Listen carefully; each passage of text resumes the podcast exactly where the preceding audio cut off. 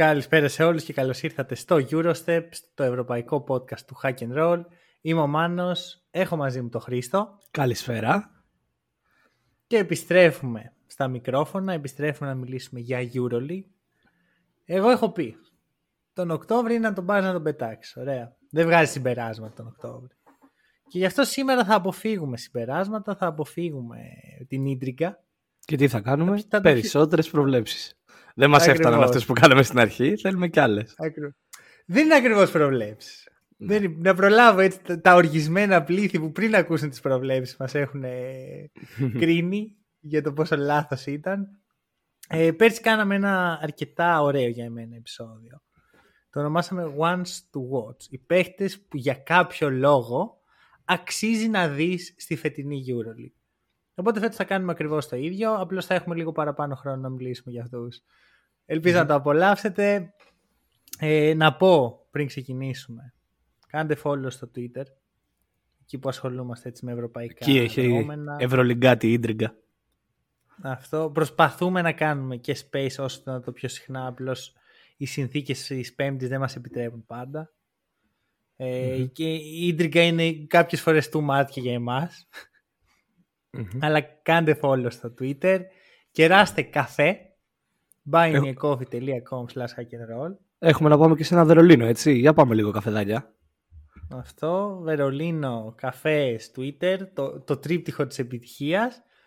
Και πάμε να ξεκινήσουμε ε, με ποια λογική διάλεξες ε, Once to Watch παίχτες, Χρήστο; Ε, η αλήθεια είναι ότι ήταν ένα δύσκολο task, άλλο ένα δύσκολο task Ευρωλυγκάτο, ε, αλλά μπήκε η καρδιά στη μέση, μπήκε πολύ συνέστημα. Διαλέξαμε, okay. διαλέξαμε πολύ συναισθηματισμό τους παίχτες. Ε, κάποιοι είναι είτε πολύ ενδιαφέρον prospect γενικά για το ευρωπαϊκό μπάσκετ, κάποιοι είναι once to watch για τη σεζόν που μας έρχεται. Δηλαδή ότι αυτή η χρονιά θα είναι η χρονιά που θα κάνουν το breakout. Μάλιστα. Νομίζω ότι το έχουμε. Να, να σου πω ότι σκεφτόμουν. Ξέρεις, εγώ έχω ένα κόλλημα με τους πιτσιρικάδες, με τους ανερχομενους Είμαι λίγο σαν τον Λεωνάρντο Ντικάμπριο. Όταν περάσει τα 23 ο άλλος, όχι τα 25 συγγνώμη, δεν ψήνομαι τόσο. Λέω φέτος δεν θα το κάνω αυτό.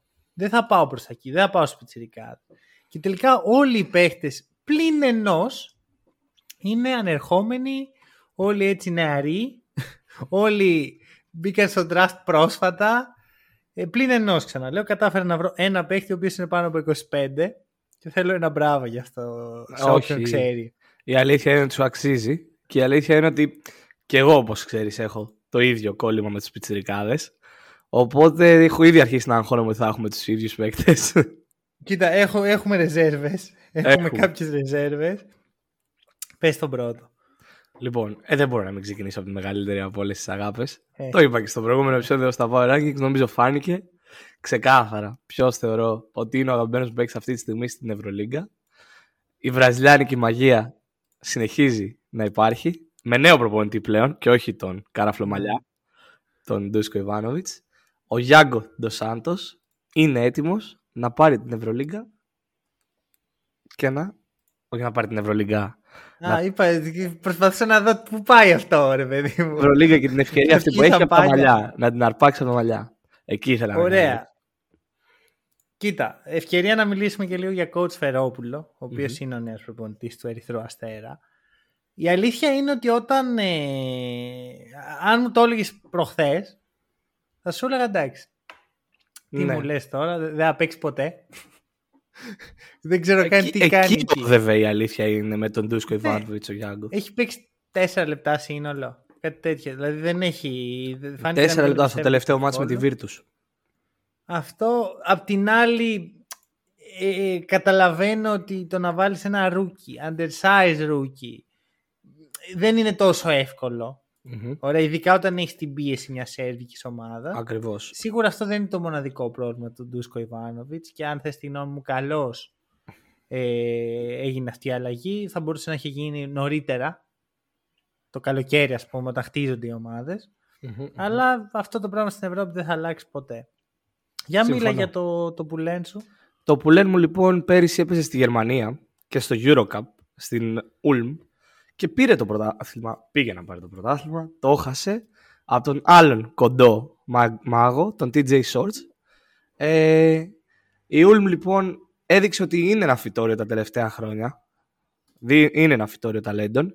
Ε, ο Γιάνγκο εκμεταλλεύτηκε την ευκαιρία. Θα πω ότι δεν μου άρεσε η επιλογή που έκανε σαν ομάδα. Δηλαδή, θα προτιμούσα να τον δω πρώτα σε μια Μπασκόνια, σε μια Άλμπα Βερολίνου, σε μια ομάδα που έχουμε πει ότι ο ρόλος της είναι να χτίζει τους παίχτες. Πήγε κατευθείαν στο μεσαίο σκαλί της διοργάνωσης, στον Ερυθρό. Ε, πήγε στην πίεση. Πήγε στον προπονητή που όντως φαινόταν ότι δεν θα έχει πολλές ευκαιρίες ο Γιάνγκο. Δηλαδή, ανά τα χρόνια ο Ιβάνοβιτς δεν εμπιστεύεται τέτοιου είδους παίχτες. Ε, Παρ' όλα αυτά, τώρα με τον coach Φερόπουλο νομίζω ότι θα πάρει την ευκαιρία του. Νομίζω ότι ναι. έχει όλες τις τις προϋποθέσεις, τηρεί όλες τις προϋποθέσεις ώστε να βγει μπροστά και να γίνει το επόμενο αστέρι του Ερυθρού. Σε μια, πολύ, σε μια ομάδα με πολύ heavy roster στα guard, η αλήθεια είναι έτσι. Πολλά ονόματα, πολύ δυνατοί ναι. παίχτες. Ε, νιώθω όμως ότι ο Γιάνγκο είναι μια κόλλα που θα ταιριάζει τέλεια δίπλα στο Napier. Για μένα.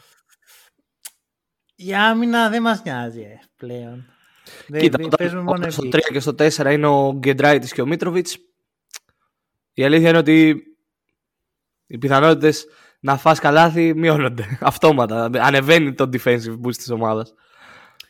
Ε, εσύ κάτσε, μισό λεπτό. Αρχικά δεν, δεν βρίσκω το Γκεντράιτς τόσο καλό αμυντικό. Είναι ok για μένα. Mm-hmm. Είναι average. Okay. Θεωρώ ότι είναι. Κοίτα, αρχικά η αλήθεια είναι ότι δεν βλέπω αυτό που βλέπεις στον ε, το Σάντος. Δηλαδή, έχει ωραία χαρακτηριστικά. Έχει αυτό το flashiness. Ναι, έχει το φλερ.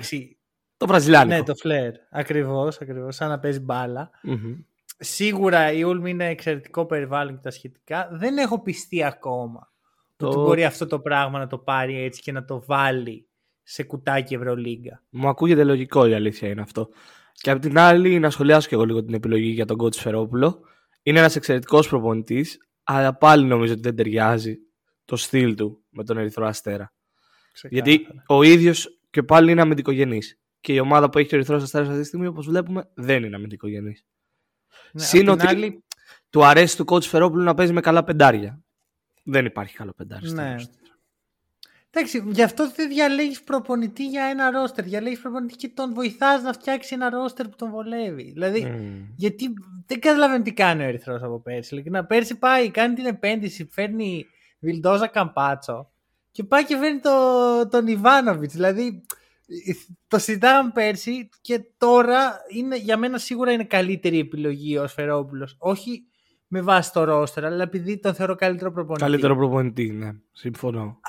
Αλλά πάλι δεν έχει λογική. Το ρόστερ σου θέλει, ξέρω εγώ, τον Άιτο Ρενέσε οριακά. Για να βγάλει νόημα. Η αλήθεια είναι ότι θα είναι πολύ ενδιαφέρον τώρα το project όλο με τον Σφερόπουλο να δούμε πώς έχει σκοπό να προσαρμοστεί και να προχωρήσει στα νέα δεδομένα του μπάσκετ. Η αλήθεια είναι ο κότσο Σφερόπουλος. Ναι. Γιατί έχει χαθεί το αμυντικό γενές μπάσκετ. Ωραία. Λοιπόν, εντάξει, θα δούμε. Θα δούμε, θα δούμε και το, το Σάντο. Ε, δεν μπορούσα να μην ξεκινήσω με το Σάντο. Ε, καλά. Εννοείται. Κοίτα, εδώ έχω θέμα ήδη. Ήδη έχω αρχίσει τα διλήμματα. Γιατί θα πάω στην Άλμπα. Ωραία. Κάθε χρόνο νομίζω η Άλμπα είναι υποψήφια για τέτοιο, να βγάλει τέτοιο παίχτη. Και έχω δύο παίχτες. Δύο Ιταλούς, ανερχόμενους, έγιναν draft την ίδια χρονιά και δεν έχω ιδέα ποιον πρέπει να επιλέξω. Αλλά επειδή δεν έχω πολλούς forwards, ούτε στη λίστα μου, ούτε γενικά στην Ευρωλίγκα. Ναι, είναι, είναι ένα θεματάκι. Έλλειψη. Αυτό. Υπάρχει λίγο. Ε, μέχρι πέρυσι λέγαμε ότι υπάρχει έλλειψη point guards, τώρα βλέπουμε και μια έλλειψη στα forwards η αλήθεια είναι. Mm, Μάλλον να το θέσω καλύτερα, στα επιθετικογενή forwards. Ναι. Ναι, ναι, ναι. Που βέβαια εντάξει και ο που θα πω δεν είναι μόνο επιθετικογενής. Θα πάω ναι, στον Γκαμπριέλε Προτσίντα. Ε, θα, πω, θα πάρω κατευθείαν το take μου. Το, το λέγαμε και το καλοκαίρι με τον Βασίλη στα podcast το, του Μουντομπάσκετ ο Προτσίντα μου θυμίζει πάρα πολύ έναν νεαρό Κώστα Παπα-Νικολάου, όπως είχε παρουσιαστεί τότε ο Παπα-Νικολάου. Και εδώ έρχεται η σκέψη που έκανα όσο έκανε τις σημειώσεις. Έψαχνα έτσι για τον Προτσίντα πράγματα, να φρεσκάρω λίγο τη μνήμη μου, γιατί η τελευταία φορά που τον είχα δει σε βάθος ήταν όταν ε, γινόταν draft. Είναι ένας 3D wing, mm-hmm. αθλητικός πάρα πολύ για τα στάνταρ της Ευρωλίγκας, όχι απαραίτητα για τα στάνταρ του NBA. Ε, έχει ας πούμε, τακτικά έχει πάρα πολύ ωραία στοιχεία, κόβει ωραία, μπορεί να βάλει τα σουτ, να κάνει το σωστό, να πάρει τις σωστές επιλογές. Έχει όλο το 3D potential που βλέπουμε κάθε καλοκαίρι τι γίνεται. Όλοι, όλες οι ομάδες ζητάνε αυτό, τον 3D παίχτη. Και έχει και potential και για το κάτι Νιώθω πως αν ο Παπα-Νικολάου ξεκίνησε τώρα την καριέρα του, το scouting report θα ήταν πάνω κάτω αυτό. Ναι, σωστό. Αλλά η μεγάλη διαφορά είναι ότι όταν αυτό το έκανε ο Παπα-Νικολάου πριν 12 χρόνια, και το έκανε σε τεράστια υψηλό επίπεδο. Δεν ήταν ανερχόμενος, ήταν ήδη εκεί. Ήταν ήδη εκεί. Σε τελικούς Final Four. Και σκέφτομαι mm. πόσο, σαν παίχτης, τα χαρακτηριστικά του είναι μπροστά από την εποχή του. Ναι, ήταν. Αλήθεια, ήταν αρκετά του Παπα-Νικολάου. Και γι' αυτό και προσπάθησε και έκανε και το άλμα στο NBA που δεν είναι. Δεν ήταν εύκολο τότε. Δεν, υπήρξαν πολύ, δεν είναι όπως είναι τώρα. Που είναι, μεγα, που είναι ανοιχτή η πόρτα και πάνε περισσότεροι. Ε, βέβαια, εγώ θα σχολιάσω για τον Προσίντα.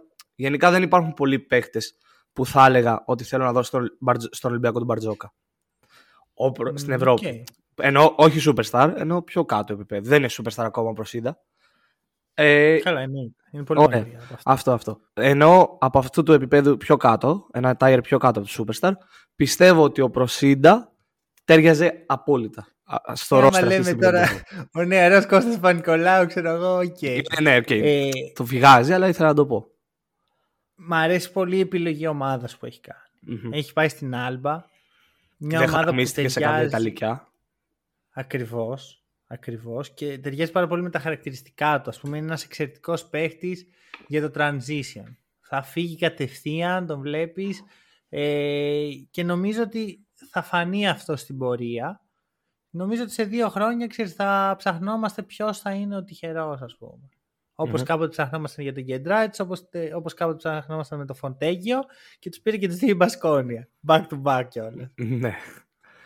Είναι, ε, νομίζω ότι ο Προσίντα νομίζω ότι θα έχει παρόμοια πορεία. Θα κάνει πρώτα ένα άλμα σε μια πιο πάνω ομάδα με περισσότερη πίεση και μετά το τελικό άλμα στην ναι. καριέρα του. Έτσι πιστεύω. Το θέμα είναι αν θα είναι στο άλμα του Γκεντράιτη που για μένα έχει πέσει η καριέρα. Τώρα παίζει καλά, αλλά παίζει σε μια κακή ομάδα στα δικά μου μάτια.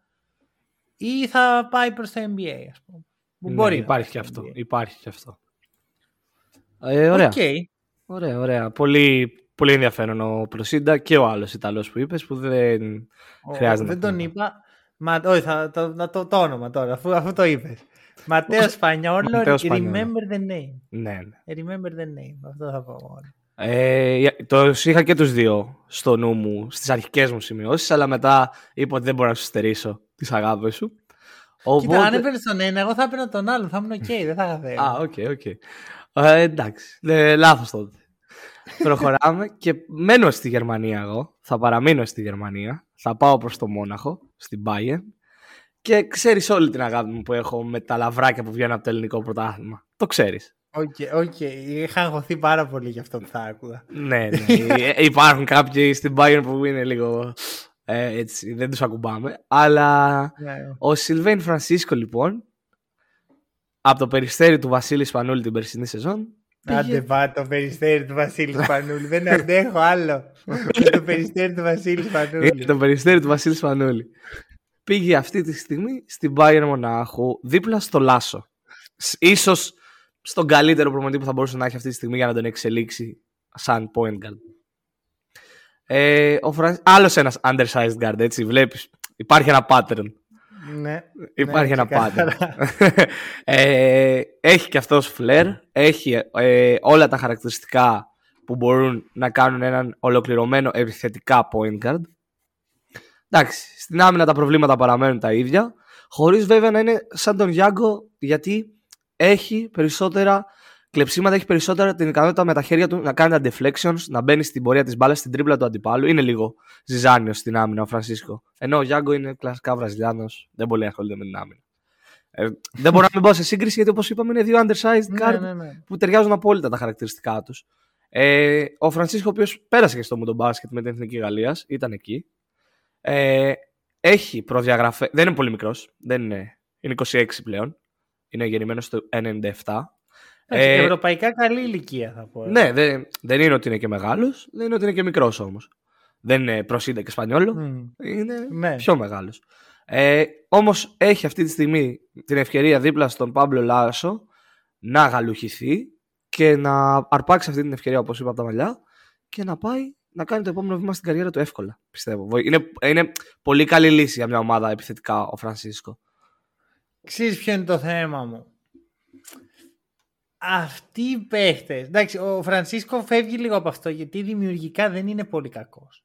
Mm. Ωραία. Δηλαδή είναι, προσφέρει και σε αυτόν τον τομέα. Αν και εντάξει, δεν θα έβαζα, δεν θα έβαζα τον ε, Σίσκο να είναι ο, ο εγκέφαλός μου, ας πούμε. Αυτοί οι παίχτες στην Ευρώπη δεν έχω πιστεί ότι τα πάνε καλά. Δηλαδή, π.χ. Κίναν Evans και Chris Jones. Δύο φανταστικοί παίχτες οι οποίοι κάνουν κάθε χρόνο καλά νούμερα και τα σχετικά. Ναι, αυτό. Αν δεν τους πάρει η Μονακό, π.χ. Δεν βλέπω ποια καλή ομάδα θα πει ότι αυτός είναι ο παίχτης. Συμφωνώ. συμφωνώ. Είναι αυτό που θέλω να αποφύγει ο Φρανσίσκο είναι να μην κάνει άδεια νούμερα. Κατάλαβες. Γι' αυτό είπα, mm. ανέφερα και το χαρακτηριστικό στην άμυνα. δεν πιστεύω ότι κάνουν άδεια νούμερα. Πιστεύω ότι με εξαίρεση το Λάρκιν, αυτό το αρχέτυπο παίχτη δεν κερδίζει τίτλους στην Ευρώπη μέχρι τώρα. Και θα κάνω argue ότι δεν κερδίζει στο NBA τίτλους αυτό το αρχέτυπο παίχτη. Είναι πάρα πολύ cool και πάρα πολύ ωραίο και το έχει φέρει ο Άλαν Άιβερσον. Ποιος παίχτης έχει αυτά τα χαρακτηριστικά; Δηλαδή, να είναι το κλασικό πρώτα σκόρερ μετά δημιουργός. Ναι. Να έχει το, αυτό που λέμε tunnel vision. Να μην είναι δημιουργικά καλός πραγματικά. Δηλαδή η δημιουργία του να είναι πιο πολύ ο ίδιος να τραβάει παίχτες και αν δει την μπάσα την είδε. Ναι.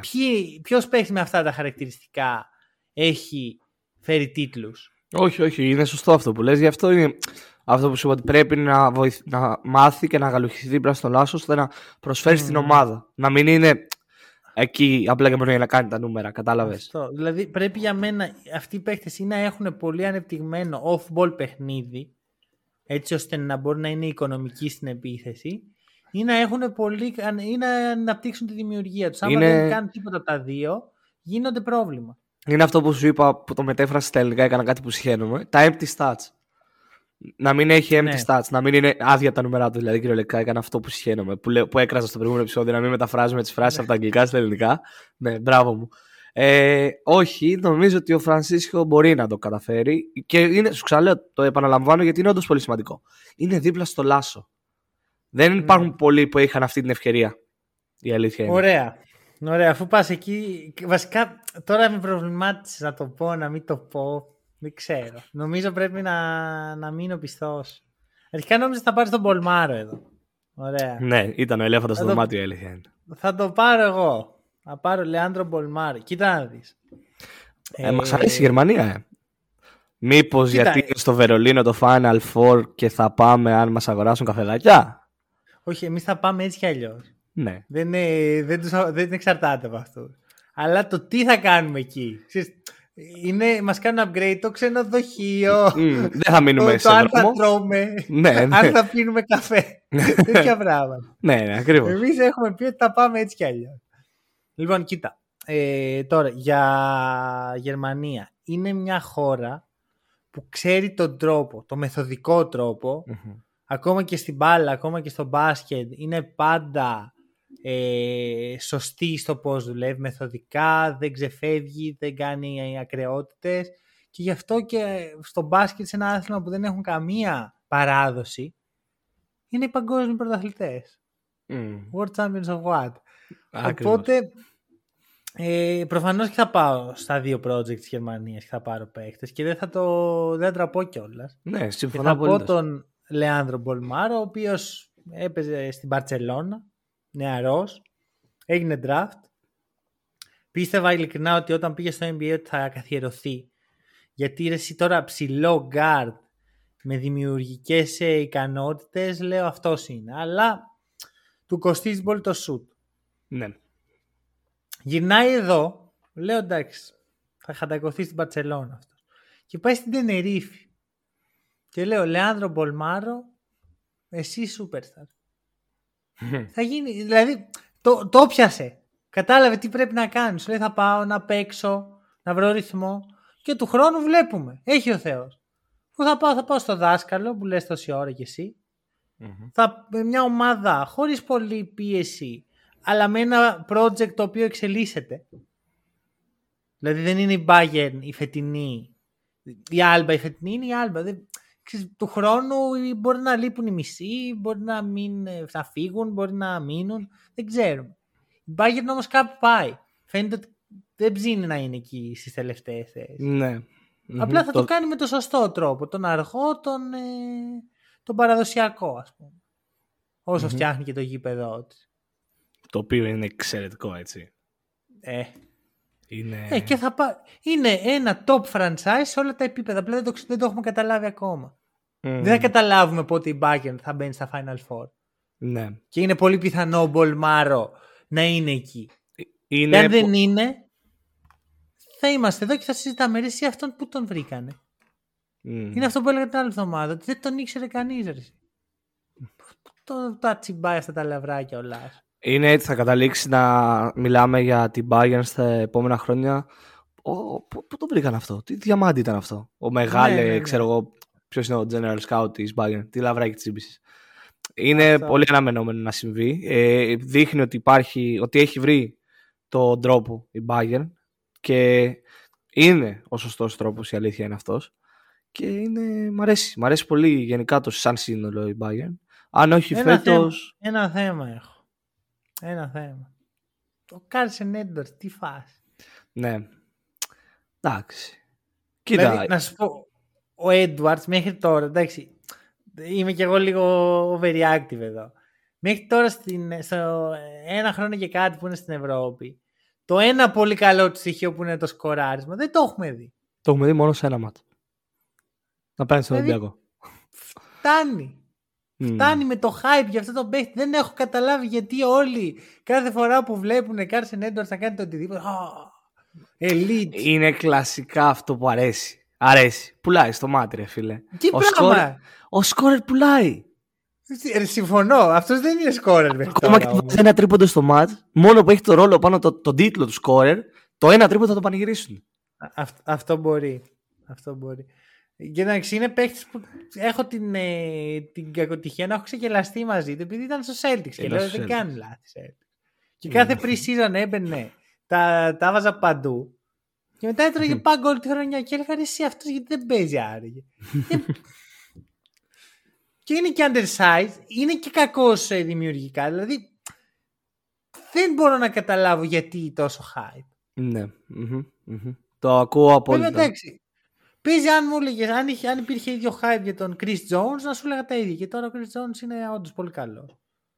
Κοίτα. Με, το, ε, με τον αστερίσκο που λέγαμε πριν. Ναι, έχει. έχει. Ο Edwards έχει στοιχεία. Έχει στοιχεία. Δεν είναι κάτι που δεν ξέρει μπάσκετ ή κάτι οτιδήποτε. Μπορεί να, να εμφανιστεί κάποια στιγμή και να αρχίσει να οδεύει προς το σωστό το δρόμο. Αλλά ε, είναι όντως και ο Carson Edwards πολύ κοντά στο να έχει αυτό που είπαμε πριν, empty stats. Δηλαδή και ναι. το, μπορεί να καταλήξει να βάζει 25 πόντους ένα παιχνίδι και να μην βοηθάει την Bayern.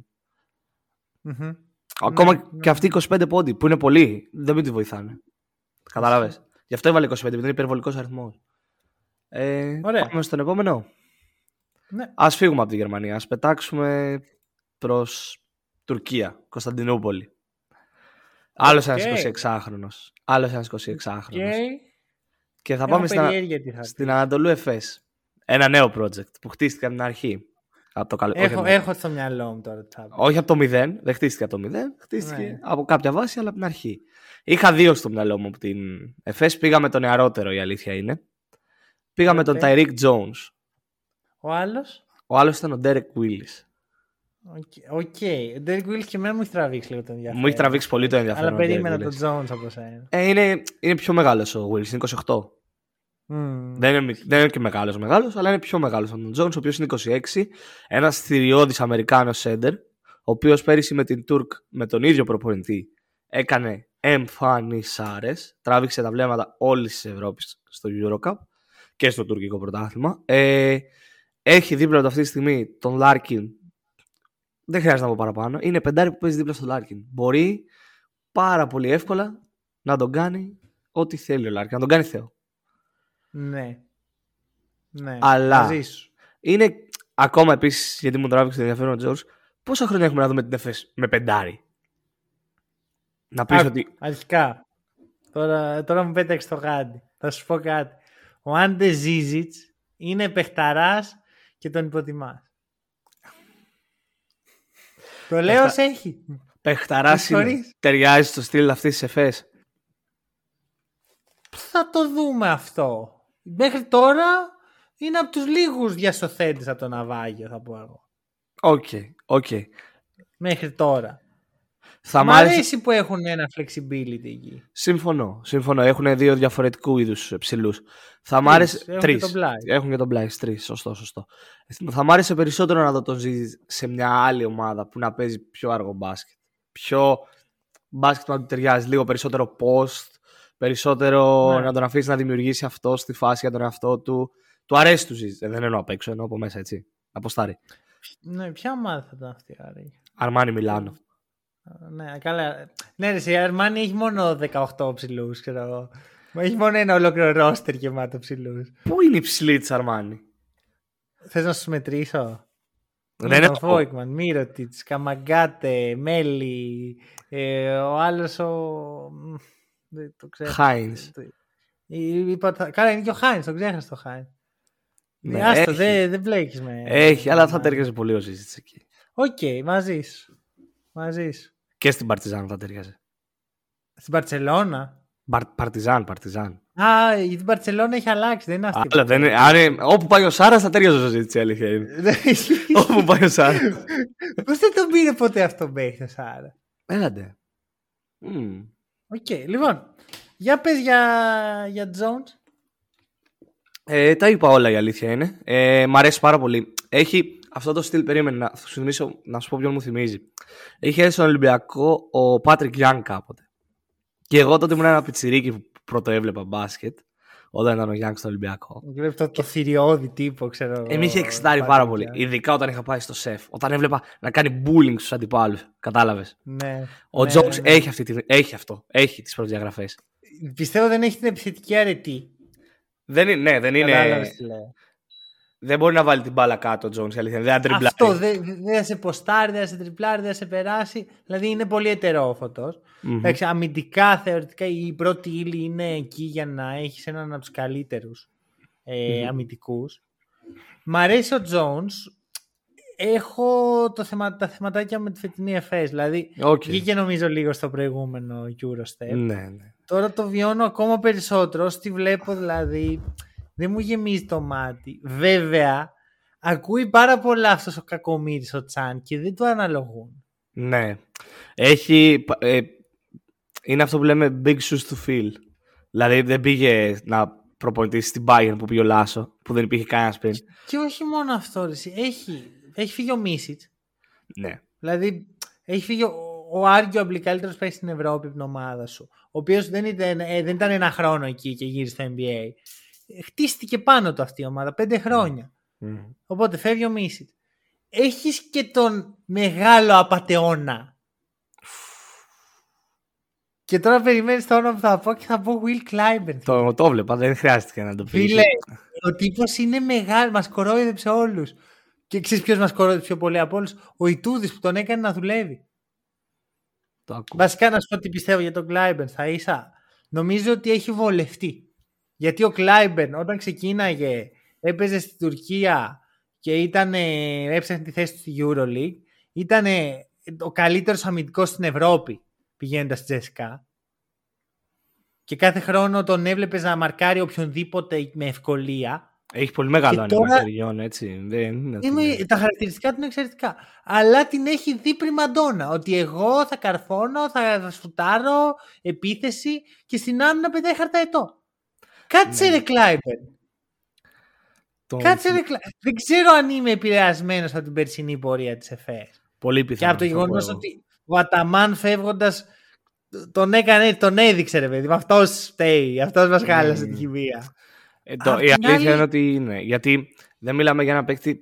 OK, okay, έχει αμυντικές αρετές, αλλά ποτέ δεν ήταν επιθετικά απόν. Δηλαδή από την πρώτη στιγμή, από την πρώτη σεζόν στην Ταρουσάφακα, ε, επιθετικά ήταν εκεί.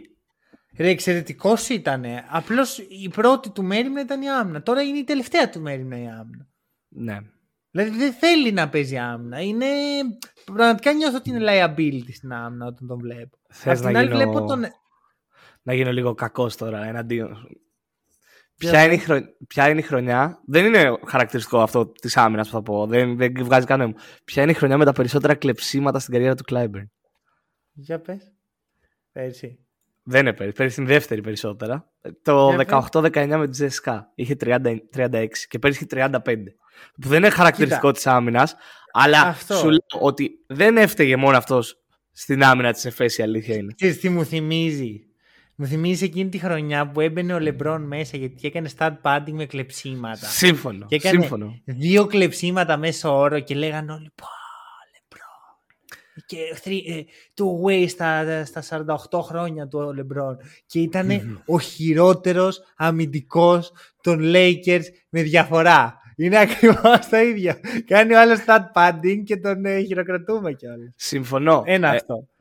Απόλυτα. Αλλά άλλο ένα χαρακτηριστικό που θεωρώ. Sorry που σε ξαναδιακόπτω. Άλλο ένα χαρακτηριστικό που θεωρώ εγώ στην άμυνα ότι μετράει πολύ είναι το αν κάνεις φάουλ. Γιατί σημαίνει ότι το κορμί σου είναι εκεί. Δεν είναι ότι κάνεις φάουλ απλά και μόνο για να σταματήσεις την επίθεση του άλλου. Δηλαδή. Και αυτό, και αυτό το συζητάω, αλλά OK, okay, πες το. Ποια είναι η χρονιά που έχει κάνει τα περισσότερα φάουλ ο Κλάιμπερν; Μην μου πεις ότι γι' αυτό έπαιξε καλή. Ρε, δεν, πρόσεχε, δεν έχουμε advanced. όχι, προσπαθώ να σε πείσω αυτή τη στιγμή ότι είσαι πολύ επηρεασμένος από πέρυσι και το πόσο κακή ήταν η αμυντική εικόνα της ΕΦΕΣ πέρυσι. Ε, και... Μπορεί απλά ε, αυτό που είπε ο, ο ίδιος ο προπονητής, εγώ το βλέπω ρε φίλε να γίνεται. Το, πραγματικά το βλέπω okay, στο okay, γήπεδο μέσα. Okay. Νιώθω ότι ισχύει. Mm-hmm. Mm-hmm. Ε, εντάξει, ξεφύγαμε λίγο, αλλά είχα την ανάγκη να πω δύο okay, okay. Εγώ δεν θα, δεν θα συμφωνήσω σε όλο αυτό το rate κατά του Will Clyburn. Θα, θα, μείνω, θα, δούμε. θα μείνω άπραγος. Θα, μείνω μακριά από αυτή τη συζήτηση. Ουδέτερος. Ξέρεις ε... πότε θα φάνει το καλοκαίρι θα φάνει. Σύμφωνοι.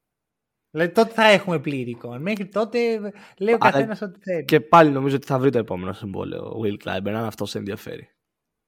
Ναι, μαζί σου. Λοιπόν, δίνω παίχτη. Και θα δώσω ένα θηρίο, ένα θορυκτό και ένα παίχτη ο οποίος είναι στην ομάδα της καρδιάς μου, μία από τις δύο, είναι στην Πασκόνια και είναι ο Καλή Διόπ. Ωραία. Καλή Φαντιόπ από την Grand Canaria και το Eurocup στην Euroleague. Άλλο ένα μεγάλο pick-up της ομάδας της Πασκόνια. Βέβαια, επειδή έχει ξεκινήσει χάλια Μπασκόνια και επειδή συζητιέται να φύγει ο Πενιαρό, περιμένατε. Δηλαδή πήγε, πήρε όλους τους πιτσιρικάδες που μπορούσε να βρει. Πήρε Νίκο Μάνιον, Νίκο Ρογκαβόπουλο, Καλή Φαντιόπ. Περιμένατε την Μπασκόνια να μπει και να, να τους διαλύσει όλους. Ναι, δεν ανέβηκε πάρα πολύ το hype αυτής της ομάδας και για το λάθος λόγο. Δηλαδή, ανέβηκε το hype ότι είναι ομαδάρα, ενώ στην ουσία το άλλο θέλει να κάνει. Θέλει να φτιάξει ταλέντα. Αυτό. Ελπίζω απλά να, αυτό να ισχύει αυτό που λέω και να το βλέπει έτσι και ο Κερεχέτε, γιατί όντως ο, ο, ο Πενιαρό για κάθε μήνα, κάθε εβδομάδα είναι στην ηλεκτρική καρέκλα. Και χάνει κιόλας. Mm. λοιπόν. Ε, καλή Φαντιόπ, ο οποίος έχει για μένα ένα από τα πιο πλήρη πακέτα που έχουμε δει. Δηλαδή, είναι Rimmer. Εντάξει, τον βλέπεις αρχικά, τον κοιτάς και λες: OK, αυτόν θέλω στην ομάδα Όταν ξέρεις το μονάκι, ρε παιδί μου, διαλέγεις mm. συμπαίχτες. Είναι οι δύο αρχηγοί. Ε, με το που βλέπεις τον καλή φαντιό, λε αυτόν, αυτόν θέλω. Δεν με νοιάζει τι κάνεις, αλλά έλα. είναι τεράστιος, έχει τρομερό frame, έχει άνοιγμα χεριών 2-18. Mm-hmm. Τον βλέπεις ότι είναι, ξέρεις, στο pick and roll, rim runner, πιάνει την μπάλα, παίζει πάνω από τη στεφάνη και τα σχετικά. Έχει και το καλό ότι παίζει πάρα πολύ ωραία στο transition, ρε, εσύ. Δηλαδή τον βλέπεις να καρφώνει με μανία. Δεν με τρελαίνει να ξέρεις το πώς ε, παίζει το transition ο Καλή Φαντιό. Φυσικά το μέγεθός του αμυντικά, ειδικά για τα ευρωπαϊκά στάνταρ που ξέρεις δεν μπορούν να εκμεταλλευτούν τόσο εύκολα οι επιθετικοί την, ε, τα βαριά πόδια και τα σχετικά. Ναι, γιατί είναι το και μικρότερες αποστάσεις και με περισσότερες βοήθειες στην άμυνα. Ακριβώς. Ε, νομίζω λοιπόν ότι είναι ιδανικός. Δηλαδή μοιάζει να είναι φτιαγμένος σε, σε εργαστηρι Και έχει ένα υποβόσκον potential για να γίνει και post παίχτης.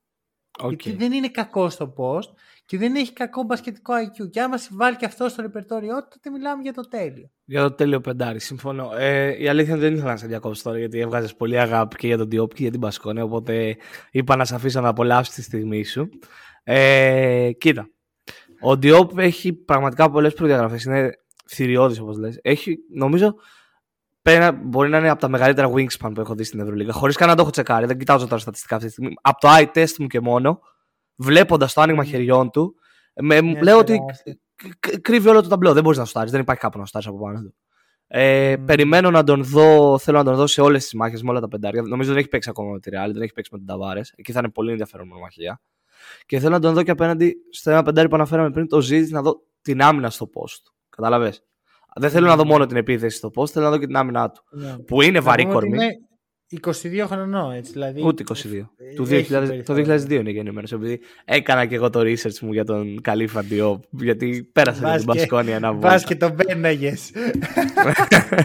πέρασε από την Μπασκόνια μια βόλτα. Οπότε ξέρω ότι ο Διόπ είναι το 2002 γεννημένος. Ε, φαντάσου. Δηλαδή θέλω να πω είναι πολύ prospect ακόμα. Ε, σίγουρα αυτή τη στιγμή πάει καλύτερα από το άλλο prospect της Grand Canaria που πέρασε στο, στην Ευρωλίγκα, τον ε, Μπαλτσερόφ, τον οποίο mm. επίσης πιστεύω να, okay. να υποθεί. Okay. Ε, ναι, η αλήθεια είναι ότι θα μας έκανε περισσότερο καλό αν η Grand Canaria το καλοκαίρι αποφάσιζε να παίξει στην Ευρωλίγκα και να μην απλά άφηνε και σκορπιόντουσαν τα ταλέντα της δεξιά και αριστερά. Θα μου αρέσει περισσότερο να δω ναι. την Grand Canaria σαν Grand Canaria μέσα στην Ευρωλίγκα. Πολύ ωραίο project. Η αλήθεια mm. είναι. Είναι ναι. πολύ ωραίο project. Είναι Βέβαια, κρίμα το ότι βρίσκεται στα... κοντεύει να είναι στην Αμερική.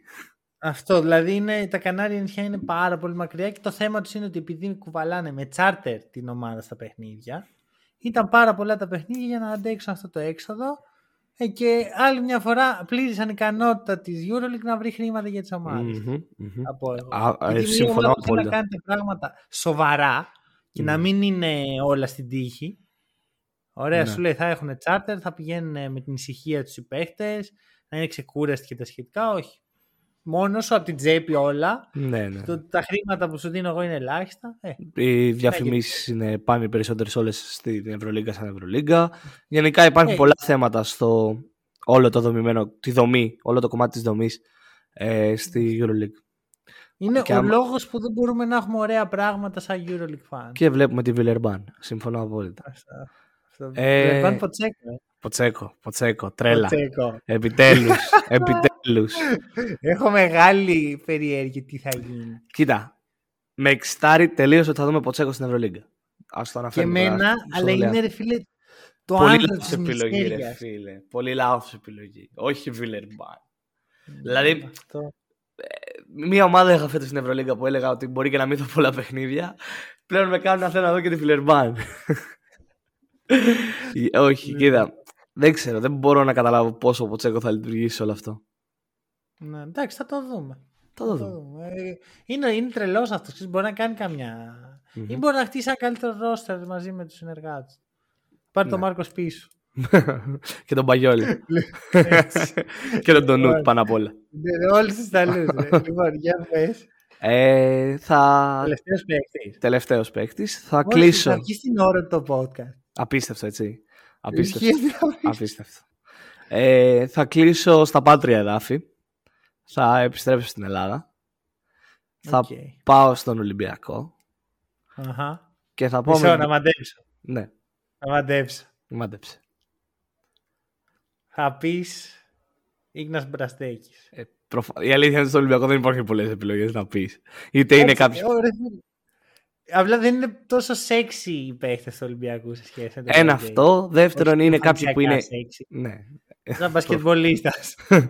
είναι κάποιοι που είναι ήδη ονόματα στην Ευρώπη. Δεν μπορώ να πω τον Τόμα Βόκα. Προφανώς και δεν θα δει τον Τόμα Βόκα. Ο Παπα-Νικολάου είναι ο one to watch. Δεν ναι. περιμένουμε καθόλου τι θα κάνει. Ή το Μιλουτίνοφ, ξέρω εγώ. Προφανώς ξέρεις τι θα πάρεις θα πάω στην πιο ιντριγκαδόρικη επιλογή του Ολυμπιακού το καλοκαίρι και την τελευταία του χρονικά επιλογή.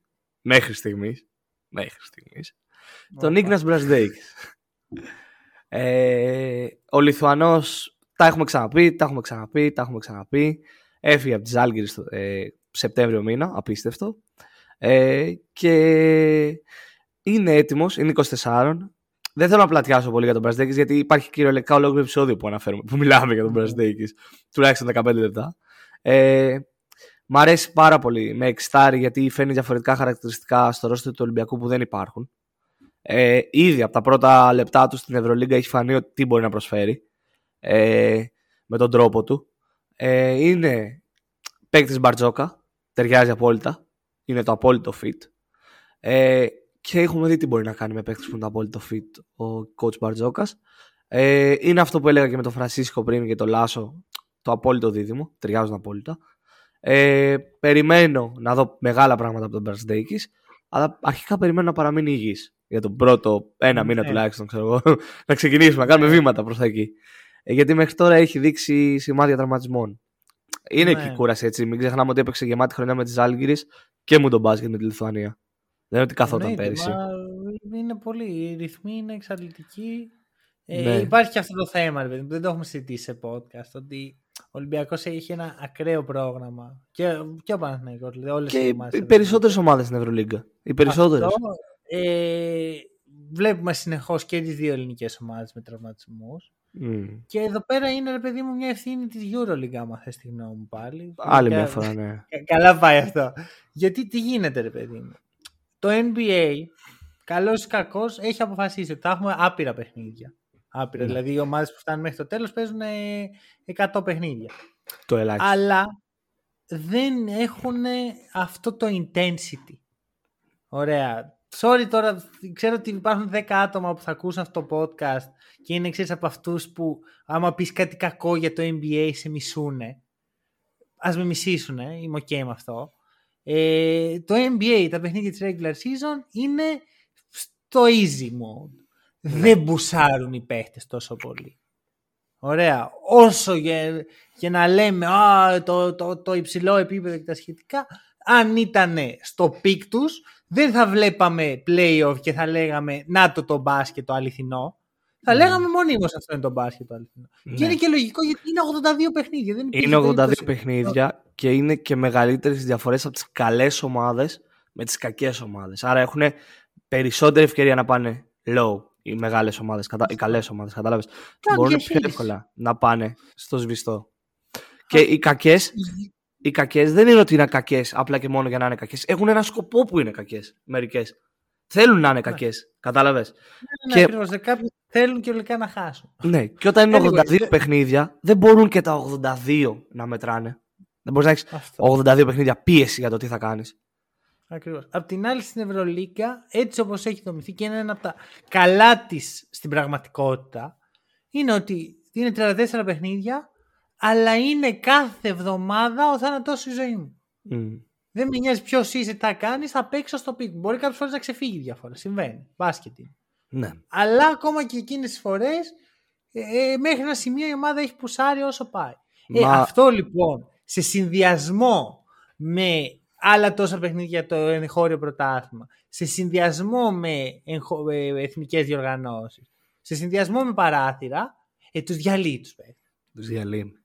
Τους διαλύει. Και τους διαλύει περισσότερο όταν ακόμα και στις εθνικές τους. Δηλαδή, ο Μπραζντέκη, που είναι το τελευταίο παράδειγμα που γι' αυτό μιλάγαμε, με την εθνική Λιθουανίας δεν ήταν όπως ήταν ο Μπράνσον με την Αμερική. Δεν είχε την πίεση την ίδια ο Μπράνσον με τον Μπραζδέκη. Ή την ίδια πίεση ο Τζαμαλ Μέρι να πάει με τον Καναδά. Δεν πήγε καν. Αυτό δεν θα το, δεν θα το σχολιάσω γιατί είναι και 7 παιχνίδια. Okay, δεν, δεν, γίνεται, δεν είναι εκεί η διαφορά. Ναι, προφανώς δεν είναι και η διαφορά στην κούραση, αλλά είναι στο intensity, αυτό που λέγαμε. Ο Μπραζδέκη ήδη πούσαρε να είναι στο υψηλότερο του επίπεδο τον Αύγουστο. Τώρα δεν μπορεί να συνεχίσει να είναι 12 μήνες αυτό. Ακριβώς. Πρέπει να υπάρξει μια ε, ανάπαυση. Ναι. Ε, βέβαια, να πω και την άλλη πλευρά. Ωραία. Επειδή αυτό το θέμα το έκανε viral όταν έγινε ο coach Παρτσόκας. Ο οποίος βγήκε μετά την ήττα του Ολυμπιακού από την Μπαρσελόνα. Από, την Μπαρσελόνα και είπε εντάξει, δεν μπορούμε, δεν έχουμε άτομα, δεν... Το θέμα είναι ότι αυτό το είπε τρεις μέρες αφού ο Τόμας Γόκαπ έχει παίξει 34 λεπτά σε μάτς ελληνικού πρωταθλήματος. Ναι. Εκεί που οι ομάδες μπορούν να κάνουν διαχείριση. Και δεν με νοιάζει αν ο Ολυμπιακός θα έχανε από τον Άρη. Δεν είναι δικαιολογία αυτό. Είναι δικαιολογία μεταξύ των οπαδών ότι α, χάσατε τον Άρη. Όταν είσαι ο προπονητής της ομάδας, οφείλεις να βάλεις σε προτεραιότητα την υγεία των παιχτών. Και όχι mm-hmm. την νίκη με τον Άρη. Και με κάθε Άρη δηλαδή. Mm-hmm. Δεν, είναι, mm-hmm. δεν είναι θέμα ο Άρης, όχι να μην ακουστεί έτσι. Απλά είναι ήταν, το, το, είναι το ότι έπαιζε. Είναι αυτό που είναι. Ναι. Και, και με, με, το, με την Παρσελώνα πάλι έπρεπε να βάλεις την υγεία των προπονητών. Γι' αυτό λέω με κάθε Άρη. Με κάθε Άρη mm. και κάθε Παρσελώνα. Ναι. Πολύ σωστό, πολύ σωστό. Κοίτα, έχει δίκιο ο coach Μπαρτζόκας, αλλά οι πράξεις του τον αδικούν. Αν πήγαινες με τον Άρη και μου βάζε 25 λεπτά τον Πάπας και 30 λεπτά τον Αμπόση και έχανε ο Ολυμπιακός τον Άρη, θα υπήρχε τεράστια αντίδραση από την Κερκίδα. Συμφωνώ. Αλλά ο νορμάλ, ο υγιής φίλαθλο, αυτός που βλέπει και ξέρει που πρέπει και τι πρέπει να πουσάρει η ομάδα, δεν θα τον πειράζει. Καταλάβες πώς το λέω. Το είδαμε πολύ φανερά στο μάτσο με το Περιστέρι με τον Παναθηναϊκό, που δεν είναι ότι ο Παναθηναϊκός ξεκούραζε παίκτες, αλλά βρέθηκε σε κάποια φάση να χάνει με διψήφια διαφορά. Και στα social media υπήρχε χαμός. Ενώ. που δεν ανοίγω social media σε τέτοιες περιπτώσεις. Μπορούσε πολύ εύκολα ο Παναθηναϊκός, ο Ολυμπιακός να ξεκουράσουν με τέτοιες ομάδες. Και δεν είναι ότι στο ελληνικό πρωτάθλημα υπάρχουν παιχνίδια που πολλά που θα χρειαστεί να βάλεις πίεση, έτσι. Κυριολεκτικά είναι άλλες δύο ομάδες, τρεις που μπορούν να σε κερδίσουν. Αντικειμενικά μιλώντας. Και να κερδίσουν οι άλλες, τι έγινε; Δεν έγινε τίποτα. Ακριβώς. Ακριβώς. Και ειδικά στο φετινό ελληνικό πρωτάθλημα που είναι πολύ ανεβασμένο. Λέμε mm. για τον Άριο, ο Άρης είναι καλή ομάδα. Είναι πολύ Δεν καλή είναι ομάδα. ο Άρης που ήταν πριν τρία χρόνια. Wants to watch Βασίλης Στολιόπουλος στον Άρη. Επειδή ναι. λέγαμε τώρα να το. Εμένα, εγώ βάζω τον Μπάουκ όλο Wants to watch, να ξέρεις. Μ' αρέσει πάρα πολύ ο φετινός Μπάουκ. Τρομερά αθλητικός. Ε, λοιπόν, να ε, δεν μπορούσα να μην πω τον Τελειόπουλο, ρε φίλε. Να σου θυμίσω ότι είναι στη γενιά που αγαπάω. Ναι, είμαι σίγουρα, αυτό, αυτό περίμενα να ακούσω. Για να το κλείσουμε το θέμα, να πω αυτό ότι ακόμα και να χάσεις από τον Άρη και σταματάω λόγια τον Άρη, ακόμα και να χάσεις από το Περιστέρι, αν έχεις βάλει μέσα τον Αμπόση για 30 λεπτά, για 10, 18 λεπτά. Ναι, ναι, ναι. Αυτά τα 18 και 18 και 18 του Αμπόση θα σου βγουν σε καλό. Στο μέλλον, σίγουρα. Αυτό. Σίγουρα. Αν όμως βάζεις τον ε, Παπα-Νικολάου 35 λεπτά και κερδίζεις, αυτό σου βγει σε κακό. Είναι πύρεο νίκη και το άλλο είναι μια. Όχι, δεν θα πω διδακτική Τα Κάθε ήττα είναι ήττα, αλλά είναι μια ήττα την οποία μπορείς να διαχειριστείς. Δεν είναι ότι αν ο Ολυμπιακός ή ο Παναθηναϊκός βγουν τρίτο-τέταρτο στα playoff, θα, στην κανονική διάρκεια της Basket League θα δυσκολευτούν στα playoff να πουσάρουν και να πάρουν την νίκη. Παράδειγμα απέναντι στις ομάδες που θα βγουν πιο πάνω. Αλλά φίλε, νομίζω ότι είναι γενικό το πρόβλημα και θα πω ότι θα το χαρακτηρίσω και θα το γενικεύσω και θα το αφήσω στην Ελλάδα. Γιατί ναι. στα ναι. υπόλοιπα πρωταθλήματα, είπαμε για την Bayern. Δεν είδα κάποιον να παίζει 30 λεπτά το Σαββατοκύριακο από την Bayern. Από τους μεγάλους. Ο Ιμπάκα yeah. κυριολεκτικά δεν παίζει στο πρωτάθλημα. Yeah. Ε, όταν στο ελληνικό πρωτάθλημα πας να δεις ε, τι μάτι ήταν χθες, Προμηθέας Μαρούση, που από τα καλύτερα μάτια που θα δούμε όλη τη χρονιά στο ελληνικό πρωτάθλημα που έληξε 110-90 Mm-hmm. Δεν θα, δεν, και δεν είδα μέσα τρεις παίκτες του 2005, του 2004. Από εκεί ξεκινάει το πρόβλημα για μένα. Είναι πολύ μεγάλο αυτή τη στιγμή το πρόβλημα στον ελληνικό αθλητισμό. Ε, και ο Προμηθέας είναι η ομάδα με το καλύτερο φυτόριο στην Ελλάδα. Έτσι. Ακριβώς, ακριβώς. Και το καλύτερο μπάσκετ αυτή τη στιγμή στην Ελλάδα, έτσι. Προμηθέας Πάτρας, λατρεία. Πολύ hot take αυτό. Δεν έχεις δει μάτσο Προμηθέα; Όχι. Με ηλία Παπαθεοδωρού. Το λέω ε, ίσα δεν έχω. έχω. Έχω διαβάσει ότι έχει, ότι έχει αλλάξει. Όσο θες, ε, να, όσο μπορεί, άμα μπορείς και προλαβαίνεις δες και θα σου πω ένα στατιστικό μόνο και τίποτα παραπάνω. Στο μάτι με το Μαρούσι έβαλε 111 πόντους. Ναι, ναι. Έβαλε 111. Είχε έχει 5 παίκτες με πάνω από 20 πόντους. Στο, μάτς, στο μάτς με τη, με την, με την Οστάβα από την Τσεχία την προηγούμενη εβδομάδα, το μάτσο που παρακολούθησα και, ήδη, και άρχισα να λέω: Όπα, κάτι υπάρχει εδώ πέρα. Ο Προμηθέας έφαγε 66 ε, πόντους στον όλο τον αγώνα. Στο nice. ημίχρονο, στο ημίχρονο είχε βάλει 65. Όπα, ρε. Και έφαγε 66 σύνολο. Κάτι έχω χάσει, κάτι έχω χάσει. Είναι, ε, είναι one to watch ολόκληρη ομάδα του Προμηθέα Πάτρας και έχει και το επόμενο αστέρι της Ευρωλίγκας, τον Χάντρι Χέιλ στο ρόστερ του. Ε, άρα, εσύ παίρνεις Προμηθέα, εγώ παίρνω Πάοκ. Πάμε έτσι. Πάμε έτσι. Μας αρέσει για να παίρνουμε. Ωραία. λοιπόν, κλείνω, παίρνω και εγώ το τελευταίο παίχτη και εδώ πέρα είναι ένας πολύ ξεχωριστός παίχτη για μένα. Ωραία. Γιατί είναι ένας παίχτη ο οποίος κανονικά θα ήταν στην περσινή λίστα. Τον άφησα απ' έξω. Το έχω μετανιώσει πικρά. Ρόμαν Σόρκιν. Ρόμαν Σόρκιν και θα, θα τον αποθεώσω γιατί το αξίζει. Ο Ρόμαν Σόρκιν είναι ακριβώς αυτό που θες να έχεις στο ρόστερ σου. Όχι μόνο τα χαρακτηριστικά του που okay, είναι, είναι ενδιαφέροντα. Μ' αρέσει έτσι, έχει το post, είναι καλός δημιουργός, έχει, δημιουργεί με τρόπους που δεν το βλέπεις συχνά από τους ψηλούς ε, της Ευρωλίγκας. Το high-low τον βλέπεις καμιά φορά. Μ' αρέσει. Ε, και εντάξει, έχει και ένα decent shoot, όχι κάτι το οποίο θα τρομάξει. Ε, είναι εργάτης. Είναι, είναι εργάτης. Ο Σόρκιν δεν έχει θέση εκεί στην πραγματικότητα. Δεν ήταν αυτός ο ρόλος του. Το έχει κερδίσει με το σπαθί του και το κερδίζει κάθε φορά που βρίσκεται στο παρκέ. Ναι. Ανεξαρτήτως με ποια ομάδα Ε, έχω δείξει ότι μου αρέσουν οι παίκτες που δείχνουν μέσα στο παρκέ που δίνουν το 110%. Ο Σόρκιν κάθε φορά που παίζει δίνει το 150%. Είναι λε είναι λες και ανεβάζει μόνος του, μόνος του τη Μακάμπη, της δίνει ένα boost 5% σε όλους τους παίκτες.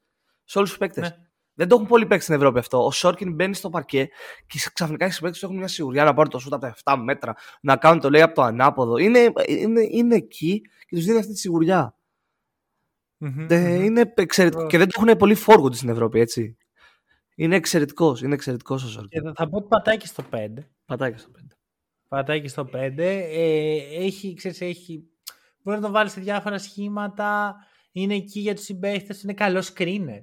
Το οποίο το παρακολουθούσα το Ολυμπιακός Παρτιζάν και έβλεπα από τη στιγμή που έφυγε ο Καμίνσκι από το πλάνο τα screen που δεχόντουσαν οι παίχτες της Παρτιζάν. Ειδικά ο Πάντερ όταν είχε πάνω το walk-up που είχε κολλήσαν ε, κόλλα πάνω του. Και από την άλλη ο, ο, τα screen που έκανε ο Μίλου. Και κατάλαβα και στην Ευρώπη πόσο σημαντικό asset είναι να έχεις ένα καλό screener. Mm. Και ειδικά όταν έρθει ένα παιδί στο οποίο ο μόνος λόγος που ήταν στο roster είναι επειδή η... στο, στο, Ισραήλ τα πράγματα με τους ξένους παίχτες είναι πιο ακραία από ό,τι στην Ελλάδα. Και πάντα έχουν οι Ισραηλινούς να ε, καλύπτουν, που για μένα αυτό δεν είναι καλό. Γιατί αυτό mm. συνήθως σε οδηγεί στο να παίρνεις παίχτες και να του αφήνει στον πάγκο. Ναι, είναι, Είχα μια συζήτηση αυτή τη βδομάδα με έναν φίλο μου ε, για αυτό το θέμα και λέγαμε για τον Πάπας. Τον 14ο παίκτη στο του Ολυμπιακού. Το ότι αναγκάζεται να είναι ο Πάπας εκεί και ευτυχώς που ο Ολυμπιακός έχει βρει αυτή τη λύση και είναι ο Πάπας και δεν είναι κάποιος τύπου Φλιώνη, τύπου του, Λιώ, ναι. που λέγαμε πριν. Γιατί εκεί θα κατέληγε. Εκεί θα κατέληγε ο Ολυμπιακός, αν δεν υπήρχε ο Πάπας, η λύση του Πάπας. Σε κάποιον μέτριο προς καλό ή, πολ... ή καλό, γιατί το λέω είναι καλός παίκτης και ο Φλιώνη από τα δύο ονόματα που είπα, υπάρχουν και άλλοι μέτροι, Έλληνα που θα του κόβει τα φτερά. Και αυτόματα αυτό θα δημιουργήσει σε θέση θέμα σε άλλη ομάδα μετρία στην Ελλάδα, που θα έπρεπε να την καλύψει με ξένο ή με κάποιον πιο κακό Έλληνα και πάει λέγοντας. Να παρευτεί τον Πάπας. Ναι. Α πούμε. Ε, mm. Ακριβώς. Δηλαδή, δεν κάνει καλό. Παρ' όλα αυτά είναι η εξαίρεση στον κανόνα είναι ο Ρόμαν Σόρκιν, ο οποίος δούλεψε σκληρά. Ήταν εκεί, πήρε τις παραστάσεις, δεν, ε, δεν γκρίνιαξε. Και τώρα είναι όχι απλά βασικό μέλος του rotation. Εγώ θα πω ότι είναι ο X Factor της Maccabi. Ναι, είναι μεγάλος X Factor για την πορεία. Είναι μεγάλος X Factor. Έχει άλλα θέματα. Δεν θα αναλύσουμε. Δεν θα παίζει κατά πάσα πιθανότητα στην έδρα για ένα μεγάλο κομμάτι της σεζόν. δεν είναι εύκολο. Μη πω και για όλη τη σεζόν. Αυτό ε, φυσικά δεν, δεν είμαστε εδώ για να κρίνουμε ομάδες για ζητήματα που ε, δεν δημιουργούν έθνη. Ε... Όχι, δεν μας αφορούν, που δημιουργούν τα έθνη. Δεν αφορούν αυτά, το μπάσκετ. Αυτά όλα μας αφορούν. Το μπάσκετ. Δεν, δεν, το μπάσκετ δεν, μέσα στο παρκέ. Δεν, πήγε ο Κάτας να κάνει πόλεμο. Mm-hmm. Να το πούμε αυτό. Γιατί ναι. υπάρχει, ρε παιδί μου, βγαίνει ένας ρατσισμός τέτοιου τύπου. Ότι α, mm. αυτός ο Κάτας. Τι σας έκανε, ρε παιδιά. Δεν φταίει σε κάτι. Ε, είναι, η Μακάμπη αυτή τη στιγμή, πέρα από όλα τα υπόλοιπα που γίνονται, χάνει ίσως το βασικότερο κομμάτι της, το, την έδρα της. Mm-hmm. Μην κορυδευόμαστε. Όλοι ονειρεύονται να παίξουν κάποια στιγμή στο Ισραήλ σε αυτή την, σε αυτή την έδρα. Είναι απίστευτη η έδρα yeah. Ναι. και η ατμόσφαιρα. Ε, είναι πολύ κομβική για τη συνέχεια της και την πορεία της στην Ευρωλίγκα το γήπεδο το οποίο θα επιλέξει και ο Σόρκιν είναι Είχα... και αυτός αρκετά Είχα ψηθεί ότι θα έρθει στην Αθήνα, να ξέρεις. Είχα ψηθεί mm. πάρα πολύ. Και θα πήγαινα, θα ήμουν κάθε, κάθε σουκού, όχι κάθε Παρασκευή να βλέπει Μακάμπι. Μακάμπι. γιατί στις ελληνικές ομάδες δεν πάω εύκολα. Πλέον. Δεν, δεν είναι ε, πολύ τοξικότητα. Ξάρα, ε, υπάρχει πάρα πολύ τοξικότητα. Τοξικότητα, πολύ έτσι. Δηλαδή πας στο γήπεδο και έχει, έχεις το, το άλλο που φυσάει το τσιγάρο δίπλα σου, στο φυσάει στη μούρη σου και του λες και συγγνώμη. Ναι. Αλλά άμα ερχόταν μια ξένη ομάδα που δεν θα είχε τόσο κόσμο, θα πήγαινα με άνεση. Mm-hmm. Λοιπόν, νομίζω είπαμε. Είπαμε αυτά που θέλαμε, είπαμε και περισσότερα. Ναι, και ακόμα παρόλα αυτά είμαστε στην ώρα μας. Ναι, ναι, ναι, συγχαρητήρια και στους δυο μας. Θα πω μπράβο στον εαυτό μας. Για πρώτη φορά θα πούμε μπράβο στον εαυτό μας. λοιπόν, μπράβο και σε εσάς που μας ακούσατε. Σας ευχαριστούμε πάρα πολύ. Κεράστε καφέ αν θέλετε να στηρίξετε το podcast. Τα λέμε σύντομα.